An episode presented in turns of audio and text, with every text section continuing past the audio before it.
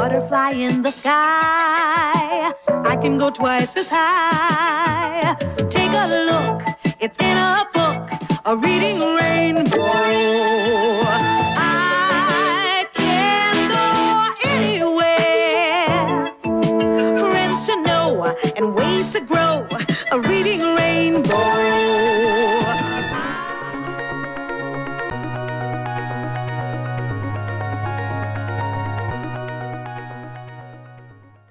Reading Rainbow.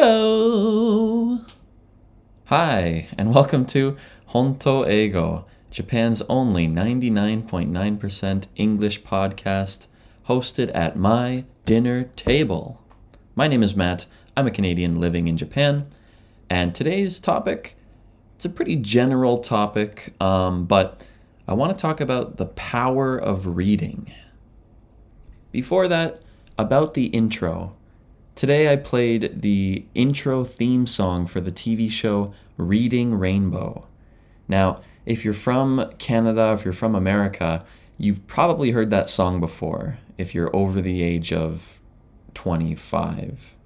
Um, Reading Rainbow was a TV show broadcast from, I think, 1983 until like 2004 or 5. Um, it was broadcast by PBS, which is the Public Broadcasting System. They're like a uh, government funded educational programming television channel in America, and they broadcast those shows in Canada as well. So, alongside shows like um, Sesame Street, Reading Rainbow was broadcast for about 20 years. And Reading Rainbow, it's hosted by um, the actor LeVar Burton from Star Trek The Next Generation. Um, and it's all about LeVar Burton talking about reading and the power of reading and encouraging kids to read. Now, it's a really great TV show. And, you know, I think such a great thing to do, right? To encourage children to read. So I just want to give a shout out to Reading Rainbow. You know, thank you, Reading Rainbow. And I also want to plug or promote uh, LeVar Burton and his new podcast, which is called LeVar Burton Reads. And LeVar Burton Reads, it's, you know, LeVar Burton, the former host of Reading Rainbow, reading a short story every week, right? Um, he's got a great reading voice and he has a really good selection of stories that he reads. And he's been doing that for a few years now. So there's many episodes, many types of stories that you can listen to. Anyway, back to the power of reading. Now, if you listen to Honto Eigo, maybe you already have an interest in reading, so I don't have to uh, convince you, right? Maybe you already do read, but maybe you can, uh, you know, get your friends to read more too, right? So, the power of reading. I think that compared with other hobbies, reading is such a relaxing and beneficial hobby, right? I also enjoy other things, right? I enjoy um, exercise, which is great, and uh, watching movies and playing video games. I love playing video games, right? But sometimes I get frustrated by other hobbies, right? The competitive nature of them, I think. I can get overly competitive and I don't like losing, right? Not many people do like losing. But when I'm reading, I feel like no matter when I'm reading or what I'm reading, I'm always benefiting, right? So, a few things that I gain from reading. Number one, it's very relaxing, right? Maybe it's a weird thing to say, but it's easy to fall asleep while reading for me because it's so relaxing. I'm not a very emotional person, um, usually, right? So for me, reading, it's like meditative, right? It's like meditating and it's very relaxing. Um, another benefit of reading is that it forces you to, you know, use your imagination. Even if you're reading nonfiction, right? Whether you're reading fiction or nonfiction, you're using your imagination to picture the scenarios that the author is talking about, right? I mean, particularly, I'm a big fan of fantasy and science fiction and those require a lot of imagination sometimes. Another benefit is that I'm learning a lot from reading, right? I see a lot of adults who read nonfiction, which is great, right? You can learn so much, um, you know, from a well written book, right? It doesn't have to be a textbook. You can learn, you know, about economies and art and business and psychology and whatever topic, right? You know.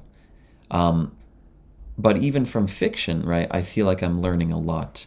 Not just about writing and creative writing in English, but also about the subject. Usually, an author has to do a lot of research before they write their book. So, let's say, for example, there's fiction set in India or fiction set in Canada or what have you. You're learning a lot about, you know, the setting of the story, even in the case of fiction or you're learning about the jobs that the characters have, or you're learning about emotions between people and relationships. So I feel like reading is the most effective way for me to step into the shoes of another person, to think about another perspective on life. Another benefit of reading is that even if you're reading something bad, I feel like you're learning about reading and writing, right? Um, to be honest, if I just read great books all the time, sometimes it makes me feel like I'm not recognizing the greatness as much. Do you know what I mean? So, what I mean by that is when you read a bad book, just like if you watch a bad movie, but especially if you read a bad book or a poorly written book and you're able to notice like what's bad about it, that teaches you a lot about good storytelling if you want to improve um, any skill, it's also a good idea to look at a bad example of that skill. Now, I don't want to, you know, criticize any writers or insult or knock any writers as being bad. You know, everyone has their own unique style of writing, right? But sometimes I, I see a style that I don't jive with, right? A style that I don't really like, I can't connect with. And that teaches me a lot about okay, how do I want to write? What style do I want my writing to be in? And also, what types of books do I enjoy reading instead of this one? So, basically, to summarize, I feel like reading is obviously very educational, even if it's fiction or nonfiction, and it's very relaxing, and it, you know, it takes a lot of patience, I'm not gonna lie. Sometimes a book is a little bit dry or a little bit boring, and it requires patience to sit down or to stand and focus on the book, right? We have so many easy, convenient distractions in our life, right? We get that itch, that urge to look at our phone and to look at social media. But the act of like forcing yourself to focus on the book, I think that's really important, especially for young people where their brains are developing and they're getting easily distracted. They're looking left and right, like, what can I do? What can I do? Where's the fun? Where's the fun? It's good to have to dig for the fun, right? Or to dig for the benefits. Reading doesn't always give you the benefit right away. You have to earn the benefit within the reading. So, I wanted to share a little story that happened to me recently. Um, like I mentioned earlier, I'm not a very emotional person, um, and reading or watching movies or whatever, they don't really make me very emotional. In fact, I feel jealous of people who can cry easily during movies or can cry when a character they like dies in a book. I wish I could feel that. But I did have a very emotional experience just last week. So, in the daytime, Uh, I am a teacher. I, I teach at an international school in Tokyo, and I teach all kinds of uh, students from around the world that now live in Tokyo, but I teach them in native fluent English, right? So last week I was reading with a group of 17 or 18 year old students from high school, and we were reading a short story called War by the Italian writer named Luigi Pirandello. That's right. I was reading War by Luigi Pirandello, and that was written in 1918, so over a hundred years ago, translated from Italian. And of course, before the lesson, I had read the, the story, right? It's like a three page short story. I read the story and I enjoyed it. You know, I thought, oh, that's pretty good, pretty beautiful, right? It's a story about um, Italian parents riding a train to Rome, and they're going to say goodbye or to say hello to their sons who they sent off to fight in World War One, right? And they're talking about how proud they are of their sons and how uh, their sons, you know, they're so brave and wonderful for fighting for their country, you know, and it's more important to be an Italian than it is to be a son or a father, right? You know, being a citizen of your country comes first, they say. Um, and there's one character in the story who his son has already died in the war, right? And he says, I'm not even sad about it, right? In fact, I'm happy. I'm happy that my son died for his country, right? And the act of talking about it causes the father to suddenly realize that his son is really gone, right? He's truly dead. And it causes the father to break down crying. And for the first time, he, he mourns his son. He, he is sad and grieving for the loss of his son. So, reading it to myself, you know, it was a good story. I really enjoyed it. But then, reading it out loud with my students, um, you know, and my students being the age of the the soldiers in the story, probably right, 18 years old, old enough to fight in a war. Um, while reading out loud to my class, I suddenly began crying. um, pretty embarrassing experience, right? Just crying in front of your students, a little bit awkward, but it I couldn't help myself. It just came on so suddenly. And I've never cried from reading, right? But the act of reading out loud and sharing that experience and talking about that experience with my students, that was a really emotionally overwhelming moment for me. Um, but it made me enjoy the story all the more, right? I realized, like, wow, this is actually a great short story. So I'd like to add that the act of reading out loud and the act of sharing a story is also really powerful in its own right that's why you know reading rainbow is such a great tv show you know it's encouraging parents to read to their children as well as encouraging children to read by themselves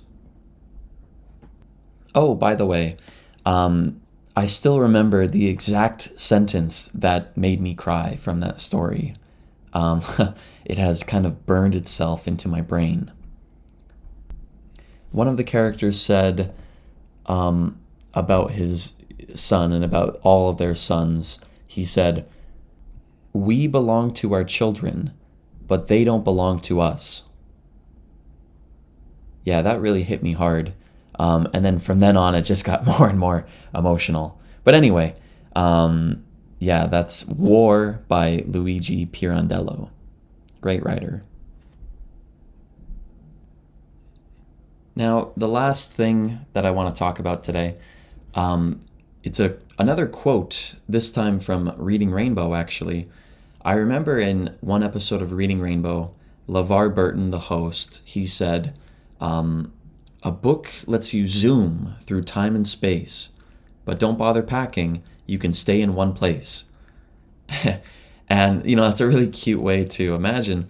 But, um, right, the, the transformative nature of a book or rather, the escapist nature of a book, right? Escapism is the idea of, you know, being able to escape into a hobby, and your hobby or your interest can transport you to another place, right? So when you read a book, you feel like you're entering that world, right? And for a moment or for a while, you're able to escape reality. And depending on, you know, your situation, on where you live and on you know the people around you some of us do need that sometimes right? Some of us need to escape reality. I grew up in a small town and um, i felt you know a little bit different from other people at times. But for me it was always really really safe to be able to read a book and to escape into that book. That's why i gravitated towards fantasy and science fiction right? Those are really um, great escapist genres, right? And I felt like, okay, um, I'm not really happy with where I am right now or I'm kind of bored or whatever. But at least I can I can jump into the world of Lord of the Rings or Star Wars or whatever for a time, right? Um, so I know that for some people it's it's quick and it's convenient to, you know, escape into your phone, right? And I don't want to sound like an old man here. I don't want to be your grandpa yelling at you, but I truly think that you know, escape is not always great, but I think that escaping into a book is a healthier way of escaping than it is escaping into social media. We always talk about the social media rabbit hole, right? Which is an expression that comes from Alice in Wonderland. You fall into the rabbit hole and it goes deeper and deeper and deeper. Where does it go, right? And social media and a lot of the internet is like a rabbit hole. You start scrolling through TikTok or watching a YouTube video, and hours go by and you realize, oh, where am I? Like, how did I get here on this video, right? That's maybe not great for our brain. I don't know. I'm not a psychologist, but as a teacher, I think that escaping into a book is much healthier for you because you have to use your brain uh, consistently. You have to continue to imagine the world of the book and you have to continue to focus and pay attention on the book, um, I think that's a healthier way of escaping. Okay, well, that's it for today's uh, episode on the power of reading. I mean, I I try to talk about the power of reading in all my episodes, pretty much, right? but as always, please follow me on Instagram at Honto Eigo Pod, H O N T O E I G O pod, Honto Eigo Pod. And if you have any questions or comments, um, you can leave a comment on YouTube. You can uh, leave a comment on the Instagram. You can send me an email at hontoeigo at gmail.com. Anyway, thank you for listening and take a look. It's in a book, Reading Rainbow. Reading Rainbow.